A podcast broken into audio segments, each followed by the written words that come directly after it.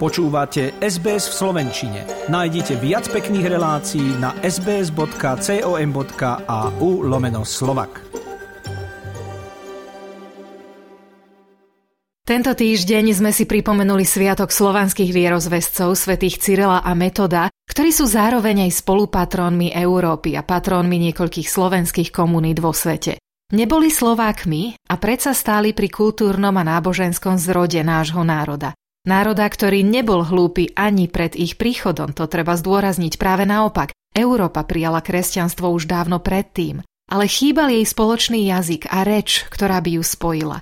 Ako to teda bolo pred tým dôležitým rokom 863, o ktorom sa učíme v histórii a čo sa dialo po ňom? To sú otázky, na ktoré odpoveď hľadám hoci len virtuálne v dieceznom múzeu v Nitre a pozývam doň aj vás. Pani Hanna Fintorová bude našou virtuálnou sprievodkyňou. Dobrý večer.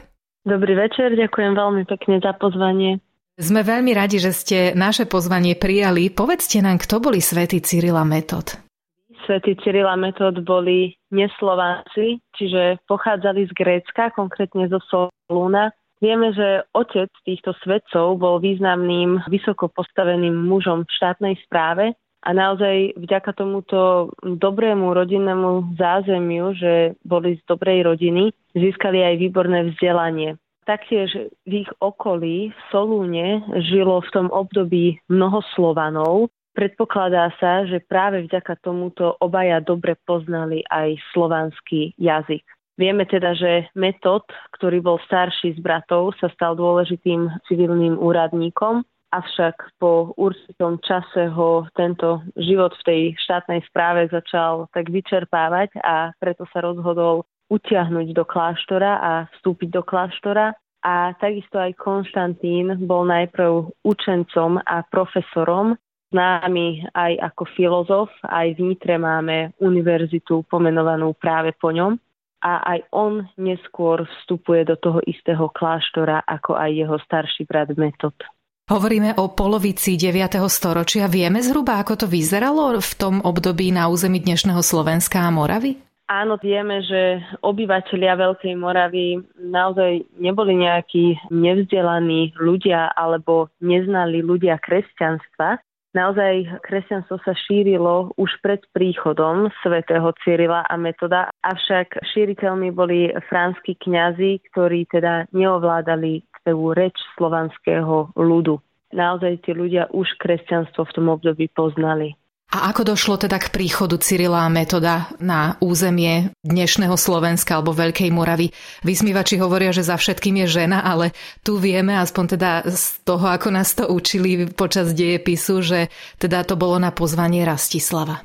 Presne tak. E, s tým ich príchodom to bolo celkom také náročné, pretože vieme, že naozaj knieža Rastislav chcel oddeliť tú moravskú cirkevnú obec od tej franskej a práve preto v roku 861 napísal list svetému otcovi, v ktorom ho žiada, aby mu poslal misionárov, ktorí by ohlasovali evanielium v slovanskom jazyku.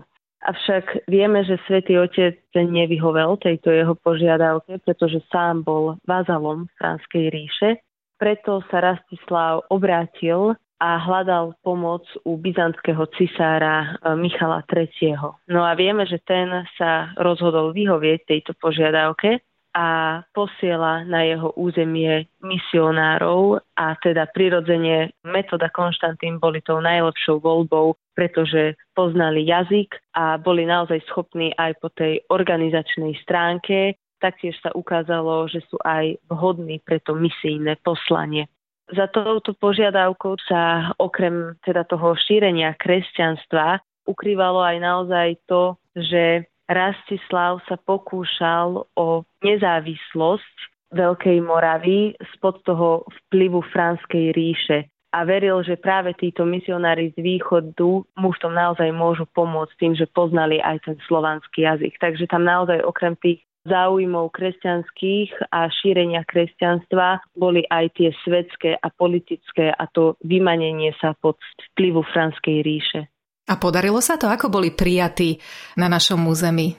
My v podstate z tých dokumentov, ktoré máme a spisov, nezaznamenávajú nám tieto spisy, ako boli prijatí tým obyčajným obyvateľstvom, tým ľudom.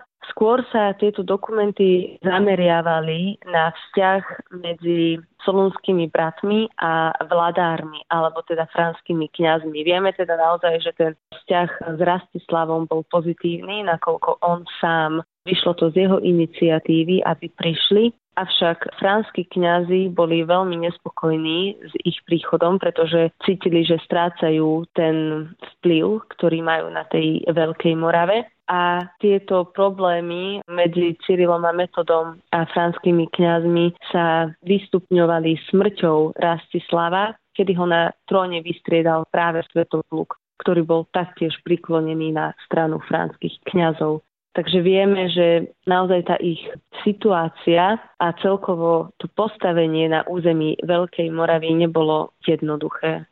Je aj to dôvod, prečo sa vlastne potom staroslovenčinou prestalo rozprávať a prečo aj hlaholika ako písmo bolo samozrejme nahradené, alebo to bol taký prirodzený vývoj? No je to určite jeden z dôvodov, pretože ten vývoj v podstate pokračoval tak, že keď v roku 885 Metod zomrel, tak my vieme, že franskí kňazi využili tento okamih na to, aby opäť získali ten vplyv na Veľkej Morave a preto po jeho smrti vyhnali metodových žiakov z Veľkej Moravy. No a tým pádom už neboli vierozvesci, ktorí ovládali ten slovanský jazyk a zároveň aj tú hlaholiku a neboli tu ľudia, ktorí by učili tých ľudí ďalej tomuto písmu, tak z tohto dôvodu naozaj aj tá hlaholika sa tak postupne začala vytrácať, lebo naozaj ten vplyv opäť prevzali práve tí franskí kňazi. My už vlastne dnes na Slovensku ani nepíšeme hlaholikov teda vôbec a cyrilikou, ktorá potom prišla neskôr, nepíšeme, ale stále sa hovorí dedičstvo otcov zachovaj nám pane, dedičstvo Cyrila a metoda je u nás veľmi silné. Je to tak aj v iných slovanských krajinách? V iných slovanských krajinách je tiež naozaj tá úcta k svetému Cyrilovi a Metodovi významná práve na území dnešného Macedónska, kam boli vyhnaní žiaci svätého Metoda. Vieme, že boli vyhnaní na územie Bulharskej ríše, čiže do Macedónska. Tam je naozaj tá úcta k svetému Cyrilovi a Metodovi a k ich žiakom veľmi veľká. Možno by sme mohli povedať, že aj väčšia ako na území Slovenska. Ako je na tom Nitra? To je známe mesto cyrilometodskej tradície. V čom sa konkrétne spája Nitra s oboma svetcami? Nitra naozaj je kolískou cyrilometodskej tradície a je tomu samozrejme tak aj dnes. Najvýznamnejšia súčasť tejto tradície je cyrilometodská púť, ktorá sa koná v Nitre každý rok 5. júla takže v Nitre vyvrcholili tieto cyrilometodské slávnosti slávnostnou svetou omšou a samozrejme naše diecezne múzeum je naozaj takou každodennou pripomienkou pre všetkých turistov, ktorí prichádzajú práve toho učenia Cyrila a Metoda a tomu odkazu, ktorý zanechali Veľkej Morave a aj slovenskému národu. Vznik vášho múzea sa tiež spája s 5. júlom. Oslavili ste 15. narodeniny tento týždeň. Povedzte nám o vašom múzeu, o exponátoch, ktoré tam máte a o tom, ako jeho návštevníci vnímajú celú expozíciu.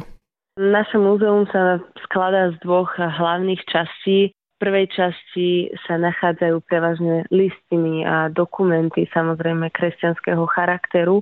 Myslím si, že pre tento náš rozhovor je dôležitá práve táto časť, pretože v nej sa nachádzajú aj zácne exponáty, ktoré sú úzko spojené so svetým Cyrilom a Metodom.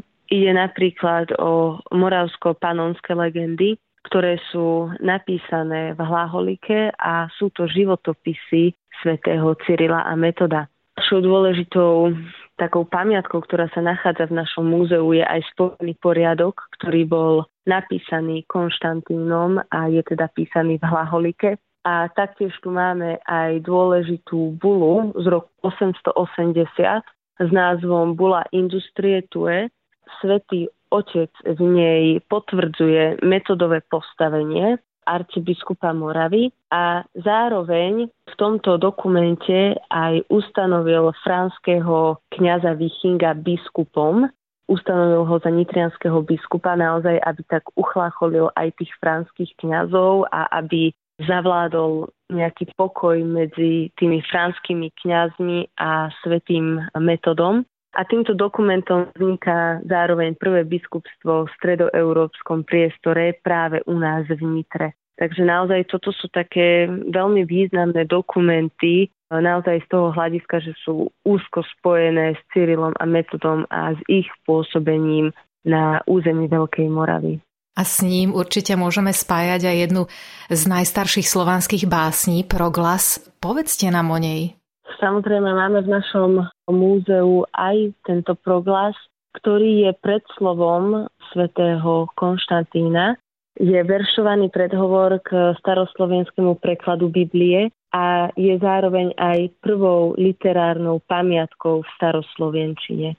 My sme pred pár rokmi v slovenskej komunite tu v Austrálii vítali hosti, prišiel slovenský biskup otec Haľko a poprosili ma, aby som predniesla pár veršov práve z proglasu a musím sa priznať, že to nebolo úplne jednoduché, ale to dielo má naozaj nadčasový charakter a čo sa mi zvlášť páči je týchto pár veršov, ak dovolíte, Všetci, čo chcete svoje duše krásnymi uzrieť a všetci po radosti túžiaci, túžiaci temno hriechu navždy zapudiť, i sveta tohto hnilo by sa pozbaviť, i rajský život pre seba zas i horiacemu ohňu navždy uniknúť, počujte, čo vám vlastný rozum hovorí. Myslím si, že je čas na pesničku, tak si dajme prestávku, aby sme zostali trošku v téme. Zahráme si Katku Knechtovú, pretože u nej sa objavili aj slova v staroslovienčine. Pieseň má názov Môj Bože.